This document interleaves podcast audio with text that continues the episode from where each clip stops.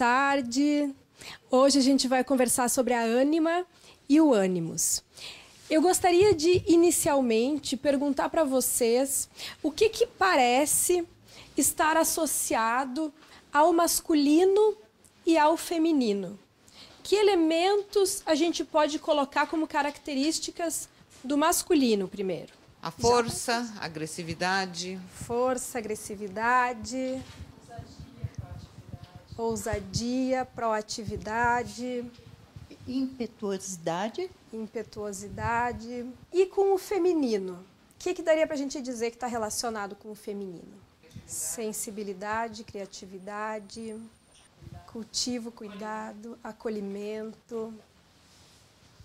Eu acho que é importante iniciar a nossa conversa sobre ânimos e ânima, trazendo um pouco desse conceito de yin yang que vem do Oriente, que Jung se utiliza muito, vocês devem lembrar desse símbolo, onde a gente tem o que a gente poderia chamar do masculino e do feminino, né? Presente o feminino dentro do masculino, o masculino dentro do feminino, como uma possibilidade de integração desses opostos e que a gente pode dizer que é um dos propósitos a que se refere Jung na psicologia analítica, que é de poder integrar todos os opostos que a gente tem dentro de nós. Então, quando a gente fala de ânimos e de ânima, nós estamos falando além de ser homem ou mulher.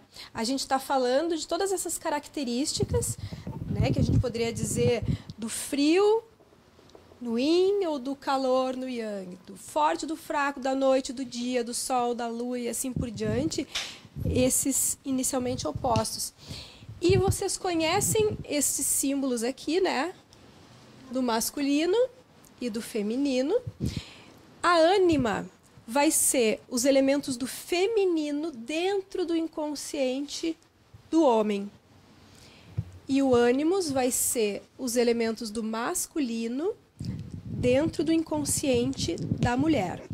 Esses conceitos dentro do espiritismo, eles ficam bastante claros no meu ponto de vista, especialmente quando a Joana de Ângeles vai nos dizer que, como disse Kardec, o espírito em si não tem sexo, nós reencarnamos como homens e como mulheres inúmeras vezes para atingir o nosso propósito evolutivo então, do ponto de vista psicológico, nós temos a presença dessa bissexualidade, da presença tanto do masculino quanto do feminino. Esse é um ponto de encontro entre a psicologia analítica, o espiritismo, a psicanálise, que identifica esses elementos dentro de nós. Então, se muitas vezes nós encarnamos como mulheres, muitas vezes nós encarnamos como homens, esses elementos, de uma certa maneira, vão estar compondo o nosso material psíquico da atualidade. Quando eu reencarno num corpo feminino, por exemplo, pela experiência toda com o corpo, o meu ego vai se identificar com os elementos do feminino. E aí aqueles elementos do masculino vão ficar no inconsciente, compondo o que a gente chama de ânimos. Por isso, ânimos, os elementos do masculino no inconsciente da mulher. E quando a gente reencarna num corpo masculino, o ego se identifica com os elementos do masculino, então o ego é o masculino, e os elementos do feminino ficam no inconsciente, compondo a ânima. E esse termo Jung usa vindo de uma palavra latina que é de animar, é de alma, é aquilo que dá vida. E não é à toa, porque esses elementos eles vão dar essa vivacidade para gente. A ânimas e o ânimos eles vão, vão ter a responsabilidade assim de dar essa vida para nós e eles são um meio de acesso muito importante para o contato com o nosso inconsciente mais profundo, com as camadas mais profundas do inconsciente. Por isso que se diz que a ânima e que o ânimo são como um psicopompo, que é um guia, um guia para a alma. Então, a gente poder conhecer a nossa ânima, o nosso ânimos, né? Quando, quando a gente fala nós mulheres, a gente chama o ânimos porque a nossa ânima seria o nosso ego. Então a gente fala do ânimos e dos homens a gente fala da ânima no inconsciente. Então, por isso que a gente, a gente não a gente não diz eu como mulher tenho uma ânima, porque a minha ânima está identificada com o meu ego, tá? Então, quando a gente na atual encarnação vai compor esses elementos, o ânimos dentro do inconsciente da mulher, ele vai sendo compondo se ligando com a imagem do pai e com a imagem do masculino no inconsciente da mãe. Tudo bem até aí? Olha só que complexo, porque a gente traz, começando pelas mulheres, a gente traz esse material de quando nós fomos homens, em outras encarnações, então tá tudo lá dentro. Aí a gente encarna como mulher. Então a imagem do nosso pai vai compor o nosso ânimos e a imagem do masculino no inconsciente da mãe. Por isso a importância de como é que a mãe lida com o masculino também fica inscrita dentro de nós. Se a mãe trata o pai como um babaca, por exemplo, acha o pai um babaca, esse masculino vai se compondo com essas características de babaca dentro de nós. Então vocês veem que é importante. Quando a gente fala assim um pouco mais é, ligado à experiência prática, fica mais claro de entender, né? E no caso do homem, a ânima, da mesma maneira, ele vai ter todos aqueles elementos que ele traz de uma outra encarnação, de outras encarnações, desculpe, e a imagem da, da figura materna, né, a imagem da mãe vai compor a ânima, e do feminino dentro do inconsciente do pai. Então, a ânima do pai vai ajudar a compor essa ânima do filho. Agora, é importante dizer que isso não. A gente não está falando de homossexualidade ou de heterossexualidade, porque a gente vai ter homossexuais, homens, por exemplo, que são muito masculinos, e heterossexuais, homens que são muito femininos. Então não quer dizer, a pessoa pode ter uma ânima bem marcante, ser um homem extremamente afeminado, mas ser heterossexual, ou vice-versa. Então, até aqui a gente não está falando disso.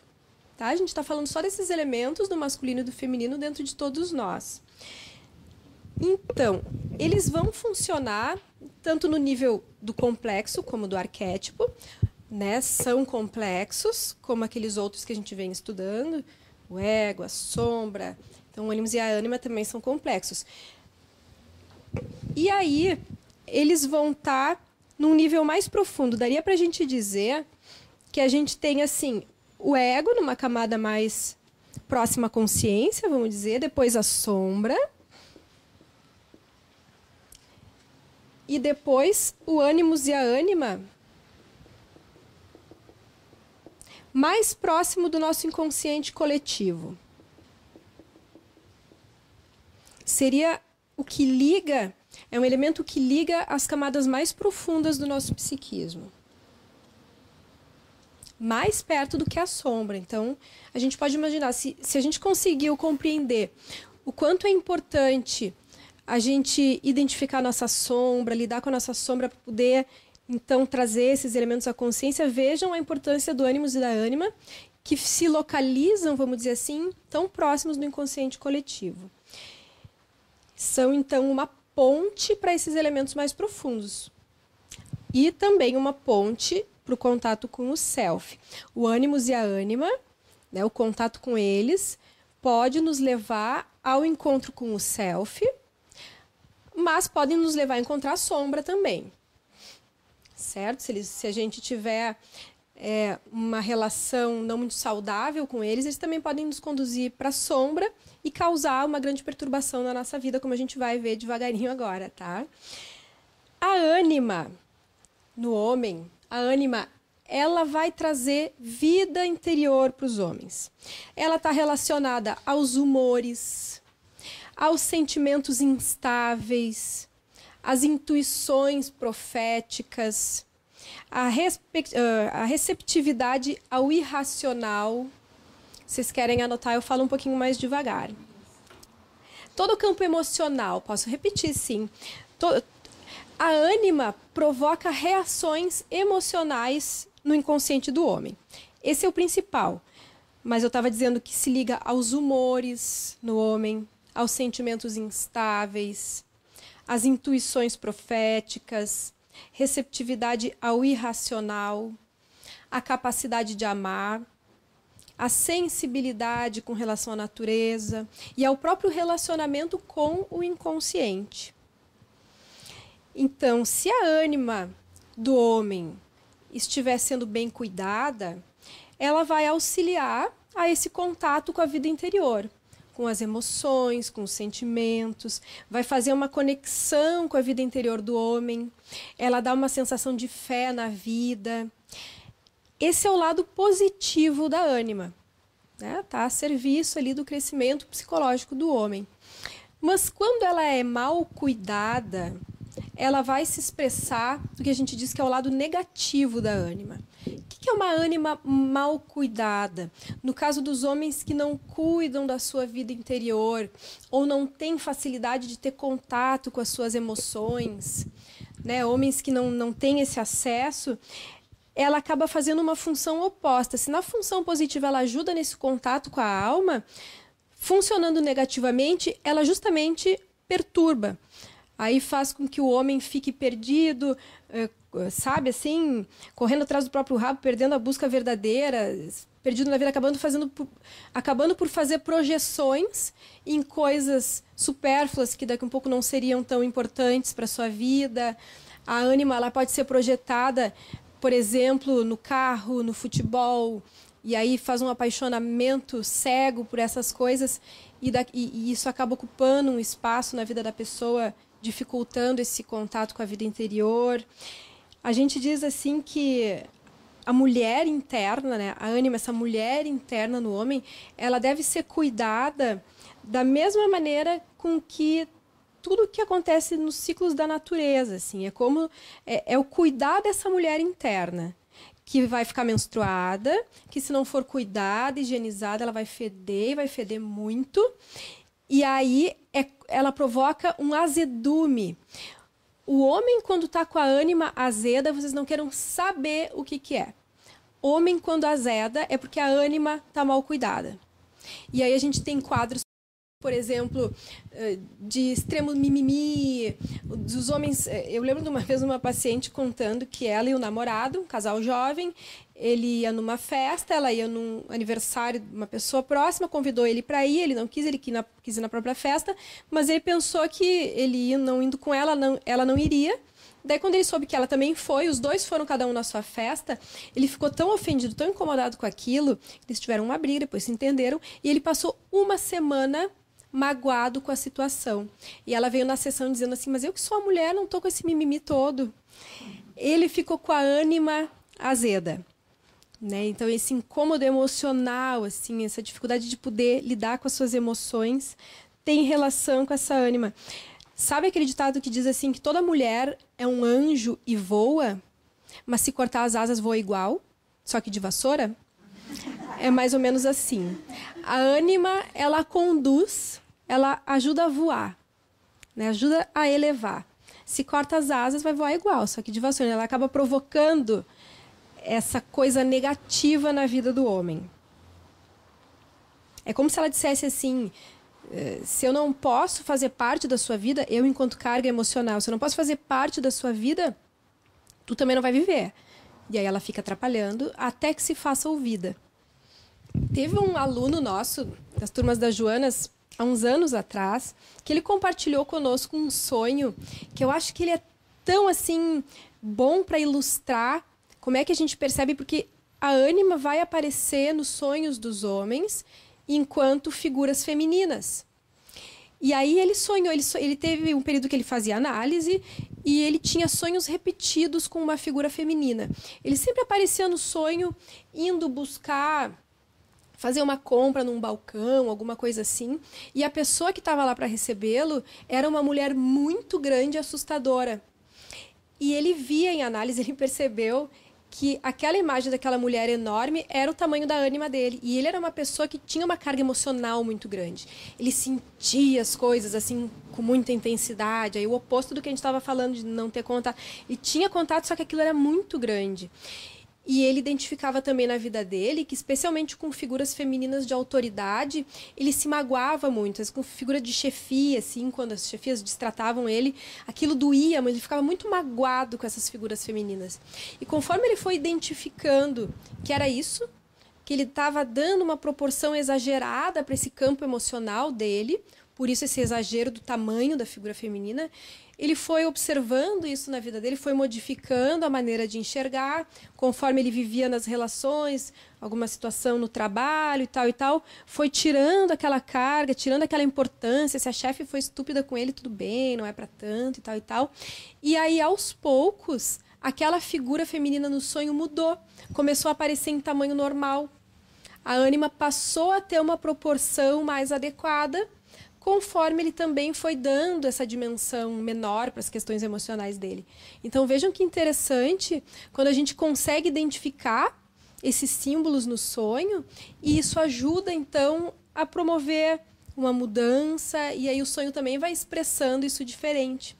Interessante o sonho dele, né? E o, então a ânima é isso, basicamente. Hoje, hoje o nosso encontro é para a gente fazer um, uma primeira pegada assim sobre a ânima e depois a gente vai esmiuçando um pouco mais, tá?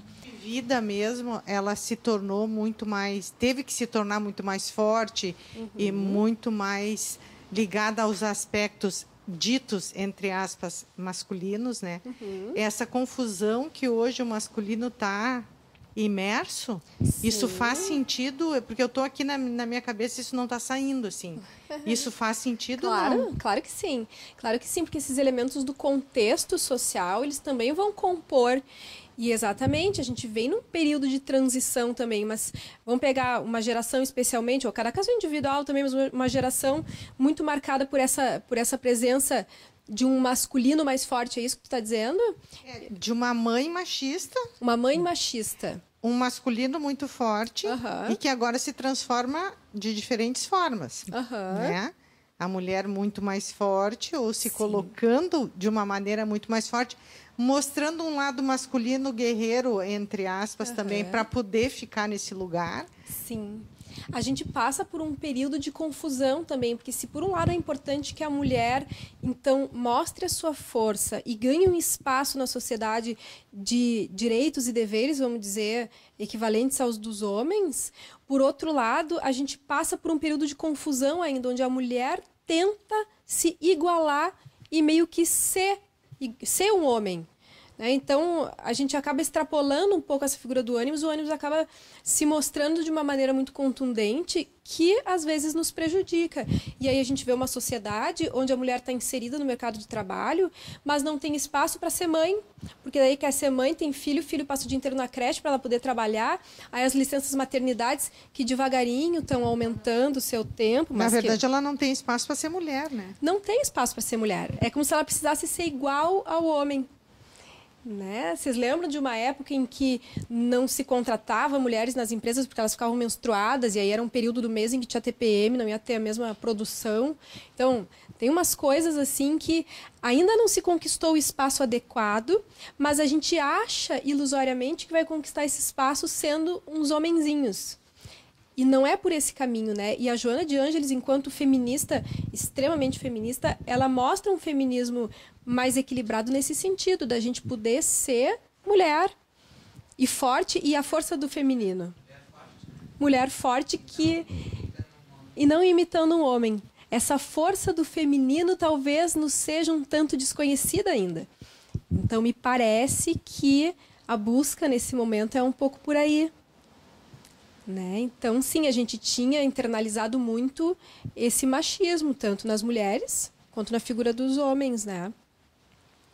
Então, o ânimos ele vai estar tá ligado às figuras masculinas internalizadas, é o que vai dar convicções na mulher. Se a ânima no homem é esse campo da emoção, esse contato com a vida emocional, no caso da mulher, também é um guia para a vida interior, mas é por essa via da, da convicção, dos conceitos por trás da emoção. Provoca convicções. O processo de crítica e de julgamento de si e dos outros também está ligada à, à relação da mulher com o ânimos, julgamentos, enfim, é o logos, né? E tem o seu lado positivo e negativo. O lado positivo que o ânimos traz é a iniciativa, a coragem, a honestidade, a capacidade de ser honesto e enfrentar quaisquer situações. A profundidade espiritual também está ligada ao ânimos, já vamos ver por quê. Então, uma, uma visão religiosa mais profunda, uma conexão religiosa mais profunda, uma firmeza interna, uma capacidade de aceitar o novo. Tudo isso é a função positiva do ânimos. Como um exemplo prático, a gente pode pegar a própria Joana, quando ela esteve encarnada no Brasil. Lembram aquela cena quando ela se coloca na porta para defender suas irmãs no convento e não deixa os soldados entrarem? E ali ela doa a própria vida. Ela tem aquela coragem de dizer: se quiser entrar, vai passar por cima do meu cadáver. E eles passam por cima do cadáver dela. Só que naquele momento, em função da atitude dela, as suas irmãs, as demais mulheres lá dentro, conseguem fugir. Então, essa coragem essa é uma expressão do ânimos. Então, quando a gente tem um ânimos bem estruturado, bem equilibrado, é isso que, eles, que ele nos traz, o lado positivo. E o lado negativo, quando a gente não está conseguindo ter essa conexão com esse aspecto em nós, é aquela vozinha terrível que vem para nos criticar, para criticar os outros, para julgar a si aos outros. Sabe aquele pensamento assim, tu tá gorda, tu é incapaz, tu... ah, todo mundo deu risada. Eu adoro essa risada que eu sei que todo mundo está se identificando. Tu tá gorda, tu não presta para isso, tu não vai conseguir, não vai dar certo. Sabe? Essa vozinha aí é o nosso ânimos fedendo. Se a ânima deles azeda, o nosso ânimos, ele tem essa criticidade, essa coisa assim que nos impede de crescer. Esses pensamentos maliciosos, que às vezes a gente acha que é do nosso obsessor, né? E é o nosso ânimos falando bem alto. Mas como está tudo interligado, o nosso obsessor vem e faz uso também desses elementos em nós para nos incomodar. Mas a culpa é nossa e a do, do nosso ânimos. Por isso a importância de relativizar. Sempre que vem aqueles pensamentos, esses julgamentos, essa crítica, relativizar. Sabe, não dá todo aquele poder. Tá bom, eu tô achando isso agora, tô me achando gordo, horrorosa e tudo mais, que isso, todas nós elegemos esse tipo de, de colocação quando a gente não tá bem consigo mesma. Relativizar. Tá bom, tudo bem, eu posso ter meus dias de horror, sabe? E procurar não se identificar com aquela crítica. Isso ajuda a dar uma relativizada no ânimos. Essas, então o ânimos ou ele fecha e aprisiona, ou ele liberta e abre horizontes espirituais. Porque quando ele dá essa firmeza, essa convicção, ele também nos impulsiona para crescer. Ele é uma força. A gente identifica o ânimos numa mulher quando a gente vê aquela opinião obstinada, assim, sabe? Eu fico pensando nas reuniões de trabalho, assim, quando as mulheres estão muito obstinadas com uma opinião, assim, não pode abrir para pensar, mesmo que possa manter a sua opinião depois, mas ter a flexibilidade de ouvir o outro. Quando a gente não consegue ouvir o outro e está muito obstinada, o ânimo está agindo ali. Então a gente já pode saber, quando a gente tiver com esse comportamento mais rígido, assim, para tudo, espera. Não vai fazer mal escutar uma opinião diferente, mesmo que depois a gente mantenha a nossa, mas para que a gente não feche, não fique com uma visão tão assim limitada pelo ânimos. Agora, olha só como a coisa fica mais divertida quando eu fizer esse desenho aqui, que dá até medo de começar. Pensem o seguinte: se a gente tem no nível consciente. Vamos botar aqui, temos um homem aqui, tá? No nível consciente. No nível inconsciente, ele vai ter a sua ânima, né? Aqui nós estamos falando de uma pessoa. Um homem, no nível da consciência, no inconsciente, vai ter a sua ânima. Vamos supor que ele esteja se relacionando com uma mulher.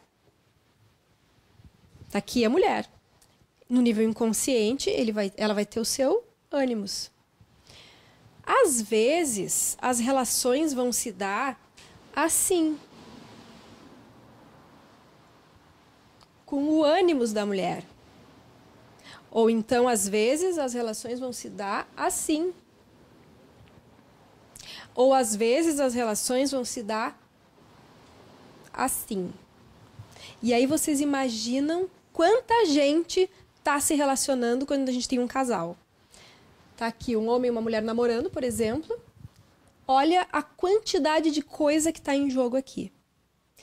Como assim? Como é que a gente pode se sentir atraído pelo ânimos do inconsciente do outro ou pela ânima do inconsciente do outro? Como é que isso acontece? Por exemplo, eu me sinto apaixonada pelo ânimos da Joana de Ângeles. Quando eu vejo essa coragem dela de se botar na frente da baioneta do soldado. Olha que coisa mais linda. Um apaixonamento pelo ânimos de outra mulher. Ou então pela ânima do Chico Xavier, com aquela doçura, aquela amabilidade. Olha que coisa mais linda. É um sentimento de atração, aquela admiração que a gente sente. Então, as relações elas vão se dar muito por aí. Agora vamos pensar, né? Não precisam responder, mas quando eu me relaciono lá em casa, com a minha família, com meu marido, com a minha mulher, com quem que eu estou me relacionando? Será que é com aquela pessoa? Ou será que é com aquele elemento que está no inconsciente dela? Porque quando as relações vão se dar totalmente nesse nível aqui inconsciente, a coisa complica de um jeito. Porque a gente não se relaciona com a outra pessoa, né? A gente está se relacionando com todos esses elementos inconscientes. E aí tem aquelas brigas horrorosas, aquelas coisas que a gente não sabe nem de onde é que vem. Mas aqui está uma representação gráfica simplificada do que, que é uma relação, para a gente começar a pensar. Mas e, e, na grande, um grande número de vezes, não vou dizer maioria, mas um grande número de vezes, a gente enxerga a, o homem que a gente quer, ou que a gente tem pra gente, não aquele homem que está do nosso lado, ou claro. vice-versa, né? É incrível o quanto a gente não enxerga o outro. Quando a gente recolhe as projeções e vê quem o outro é, Claro, isso não é 100%, né? A gente enxerga um tanto do outro como ele é, mas um tanto dessa mistura que a gente projeta. E aí eu estava lembrando de uma situação de uma amiga minha, é, de um casamento que ela teve há anos atrás, e vivia tendo brigas com ele e, e, reclamava porque ele roncava, daí ele tinha que dormir no outro quarto e era um horror. Aí ele foi mandado a trabalho uh, pela empresa dele, ele precisou morar no exterior durante seis meses, né? Quando ele foi embora, antes dele ir embora, assim, as últimas noites, foi embora, depois voltou. As últimas noites, ela dizia assim que o ronco dele não incomodava mais que aquilo tudo assim, que ela, que ela não se importava de acordar de madrugada, assim, para levantar, para fazer xixi, fazer barulho, coisa tal, tudo que incomodava ela antes. Aí naquele período não incomodou, porque ela já estava sentindo a ausência, ela conseguiu sentir quem era ele mesmo para ela. E o quanto ela amava ele, e o quanto aquelas outras coisas eram tão superficiais. E às vezes a gente tem esses impactos quando a gente perde um ente querido, né? E aí a gente, né, aquela irritação, aquela coisa, quando tu perde, ah, mas eu gostava tanto. Então, aí a gente consegue nesses momentos assim de separação recolher um pouco daquela projeção e enxergar o que, que era nosso. Ou depois de uma separação, né? Ou no caso quando a pessoa foi se afastar um tempo. Então esses insights, eles nos ajudam muito a poder enxergar a realidade como ela é. O ânimos e a ânima, quando eles estão agindo muito no nível inconsciente, vão trazer conflitos nas relações. Né? Às vezes a gente se incomoda, não, não sabe nem o que. Ou a gente tem num, uh, em casamentos assim, onde o homem está buscando a mãe na esposa, sabe? Tem, uh, transfere essa figura materna, está buscando um elemento da mãe dele na figura daquela mulher. Então, tudo isso a gente vê a ânima se atravessando, ou o ânimo se atravessando nas relações. Eu estou vendo aqui algum, uh, uns itens que eu botei para lembrando, esses aí a gente pega, por exemplo, um homem que seja muito narcisista, com ego inflado e com uma dificuldade de se relacionar, geralmente busca uma mulher que reforce esse narcisismo. É, né? Uma mulher dependente, que não questiona. A gente tem, sabe essas relações patológicas, assim? Patológicas que eu digo que são todas as nossas relações, tá? Porque ninguém, nenhum de nós escapa, mas Daqui a um pouco tem gente se identificando, dizendo que eu estou chamando de doente, mas é que todos nós somos. Então, um, um homem muito narcisista tende a buscar uma mulher que seja muito dependente, que reforce aquele narcisismo dele, deixa ele sempre em cima do pedestal. A gente tem o mito da, da Eco e do Narciso, não sei se vocês conhecem.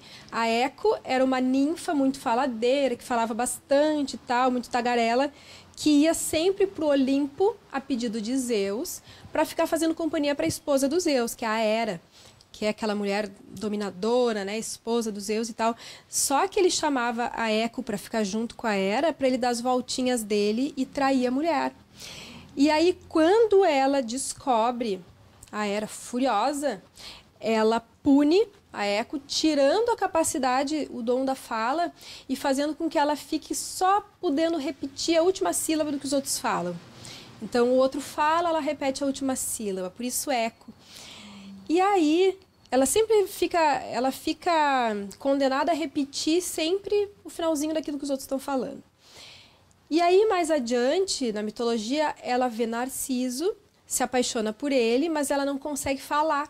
Ela só consegue ficar repetindo a última sílaba, a última palavra. E ele, muito insensível, repele ela. E ela, em desespero, vai definhando até o corpo desaparecer e restar apenas a voz dela. E ele, Aí tem o, o, final da história que ele fica lá olhando para a água, se apaixona pela própria imagem, se apaixona por ele mesmo, até e fica ali até morrer também. Então, a história de Eco e de Narciso representando um pouco essa pessoa que sempre, que somente responde ao outro, né, que não pode ter voz própria, que precisa muito agradar o outro para se sentir amada, e aí fica buscando essas relações doentias. Eu estava lembrando agora também de uma, uma paciente contando de uma amiga dela que está numa dificuldade porque ela teve um casamento de uns 10 anos, onde era uma relação muito abusiva, assim, ele destratava ela e acabou se separando e tal e tal. Mas aí agora que ela está solteira, ela acaba sempre buscando homens que maltratem ela. Sabe aquela coisa assim, um homem legal não atrai. Então ela não consegue ter que ser sempre o cafajeste. Então, esse isso que move internamente para relações patológicas, né?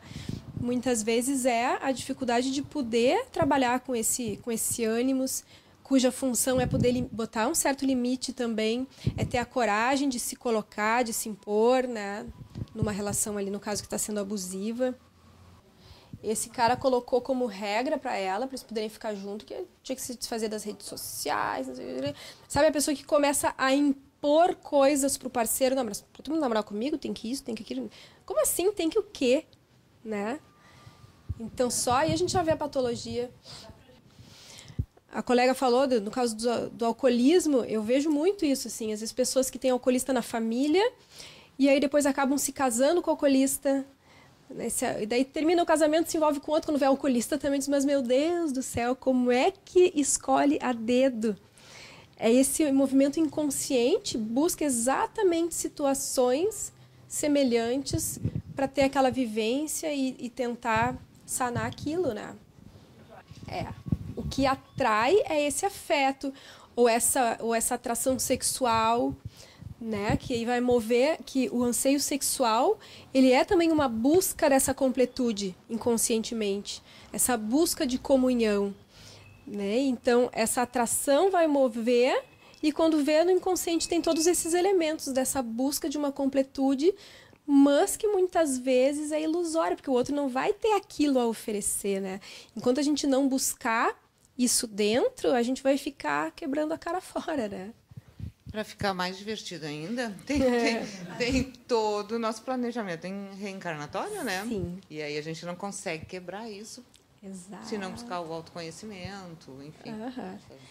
Porque se a gente for ver mais atrás ainda, e pega um caso do alcoolismo, que é mais fácil de identificar, coisas que nós vivenciamos em encarnações passadas que a gente tem débitos ainda a superar, impulsos que a gente não conseguiu superar em vidas anteriores, vão se apresentar na atual existência até que a gente consiga lidar com eles.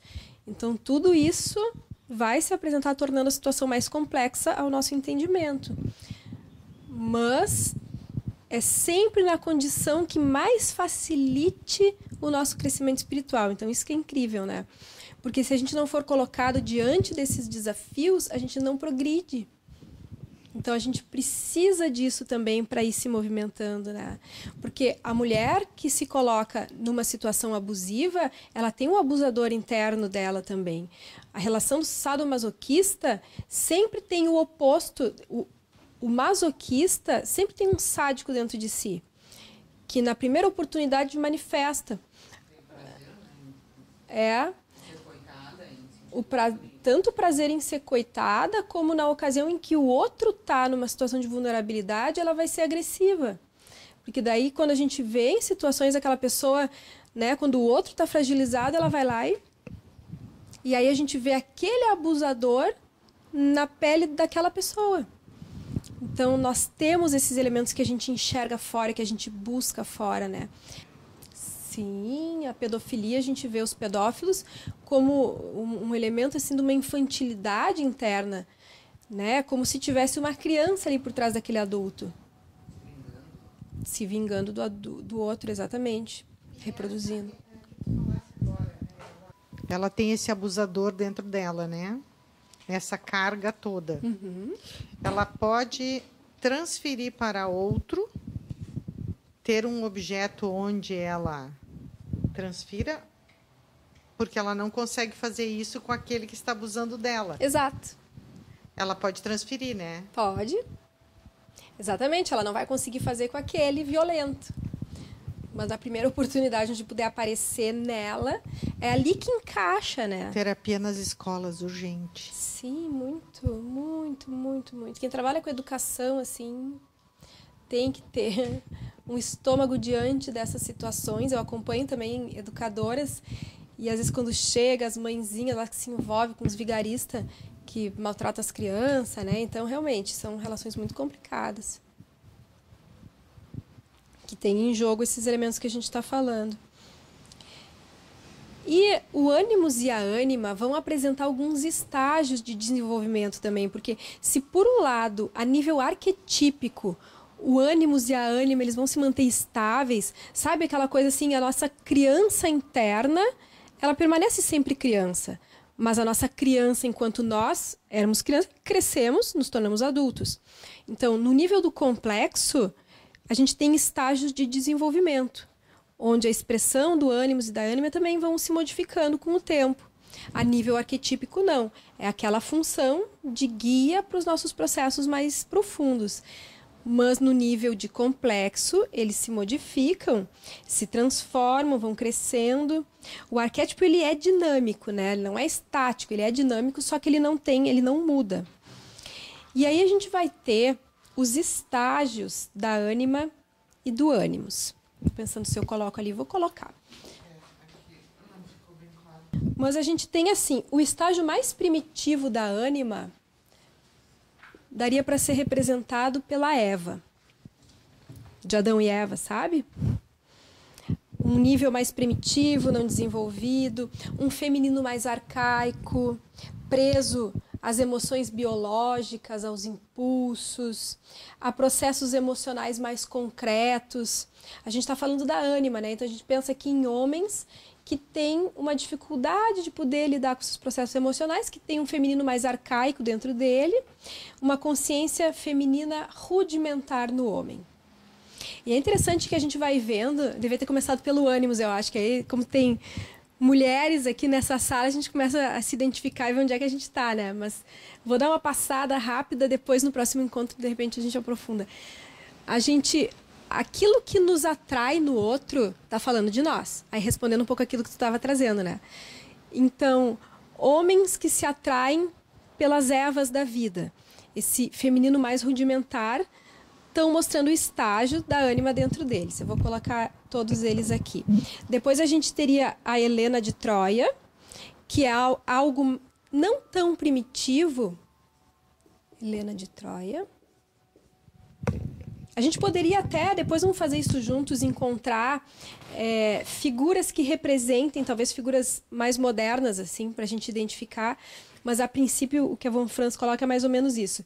É a busca de algo não tão primitivo, mas ainda ligado a padrões de beleza corporal. Então, se na Eva a gente tem os impulsos bem sexualizados, vou botar aqui, impulsos sexualizados, bem o biológico mesmo. Aqui a gente tem padrões de beleza corporal.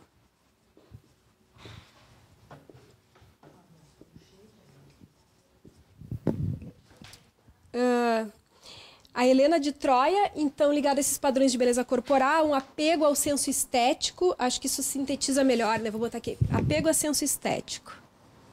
Apego a senso estético. E lá na Eva, os processos emocionais mais concretos.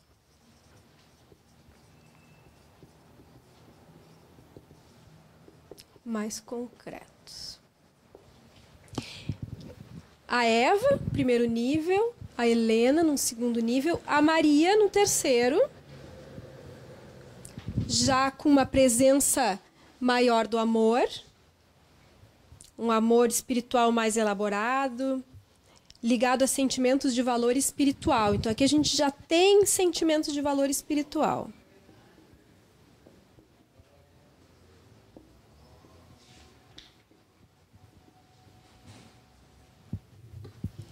Que vai se realizar no último estágio, chamado de Sofia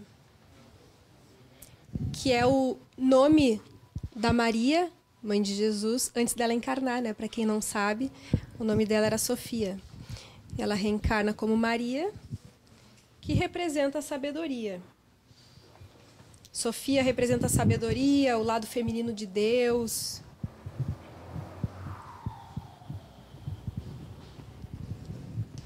Uma conexão pelo amor.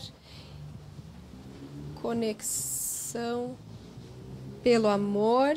Não sei se vocês vão entender essa letra linda ali, mas só para a gente mais ou menos visualizar. E que está mais perto do self.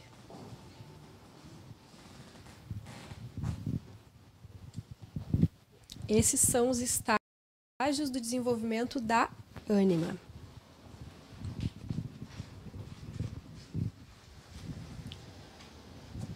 E o ânimos? O que, que vocês acham que pode representar o primeiro estágio do ânimos para nós mulheres? O Tarzan. Eu não peguei todos os nomes que a Von Franz colocou aqui, eu vou ter que buscar, mas eu vou dar o sentido, pelo menos. Ela escreve no como é que é? O homem e seus símbolos. Então, o brutamontes, o impulso, a força física, o primitivo. Sabe aquelas mulheres que se atraem bem por aqueles brutamontes? Aí a gente já sabe que o ânimo delas está aqui. Romântico. É. O outro nível é o romântico. Eu não me lembro qual é a figura que ela colocou. Eu, Herói de guerra. Isso.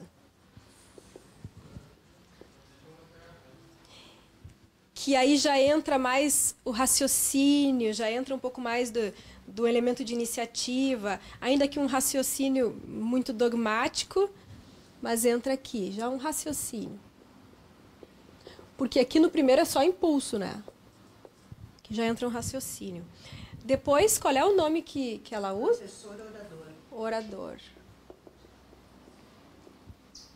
o terceiro estágio do orador. Já tem um, ele, um elemento assim do orador, do, do orientador espiritual.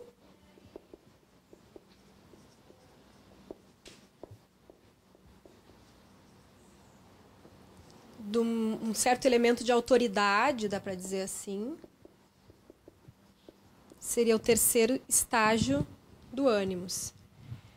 E por último, seria do sábio, do guia. Ela usa uh, a imagem do Gandhi. Aqui ela, ela usa outros homens da história, que eu não me lembro, mas aqui ela bota o Gandhi. Opa, o H é aqui, né?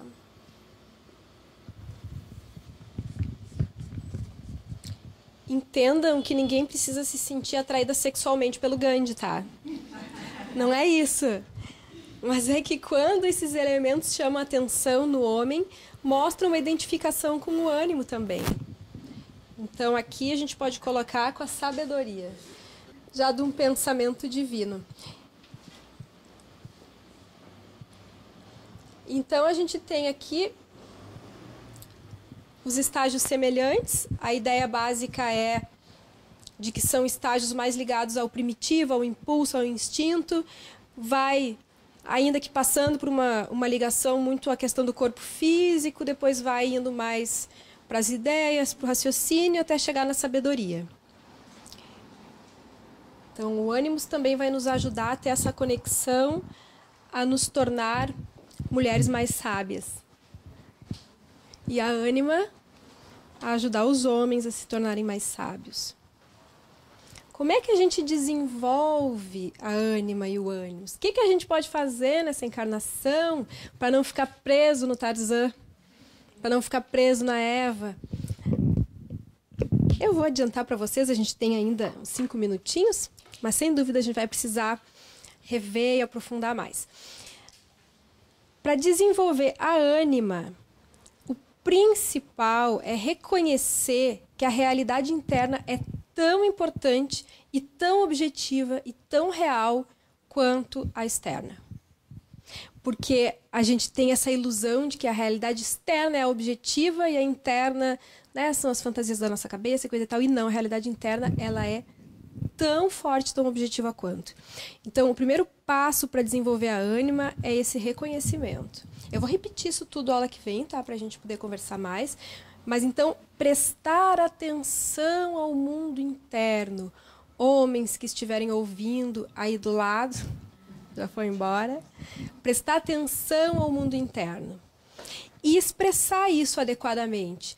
Né? Não é expressar isso assim, extravasando as emoções de modo maluco, mas através do contato com a natureza, da arte, do choro, de não segurar o choro, de ter espontaneidade, menos racionalidade, mais espontaneidade, menos julgamento do ego sobre as emoções, poder ter esse trânsito mais livre com relação às emoções. E para a gente desenvolver o ânimos, que é o que mais nos interessa aqui, particularmente falando, né? Dá um espaço à criatividade, porque o ânimos ele também vai poder se manifestar através da criatividade. A gente vai ter que falar mais disso também. Relativizar a voz do ânimos. Quando a gente escuta, tu é incapaz, tu é gorda, tu é isso, tu é aquilo, é não se identificar com aquilo. Não achar que aquilo é toda a verdade do universo.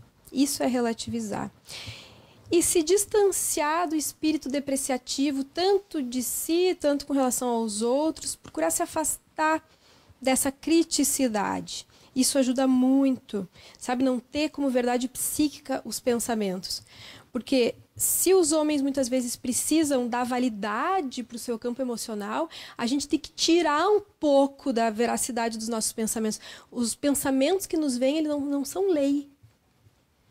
Então, quando eles vêm, a gente poder relativizar. Não, me veio isso, mas não necessariamente é assim. Pode parecer que eu estou falando grego, mas quando vier esse tipo de pensamento na cabeça de vocês, vocês vão ver. Parece que é a verdade absoluta durante aquele minuto quando a gente está tomada pelo ânimo. Então, é se distanciar daquilo. Então, isso foi uma passadona, assim, no ânimos e na ânima. Encontro que vem, vamos retomar esses elementos e trazer um pouco mais do que, a Joana fala disso tudo. Tem nos Espelhos da Alma, capítulo 7.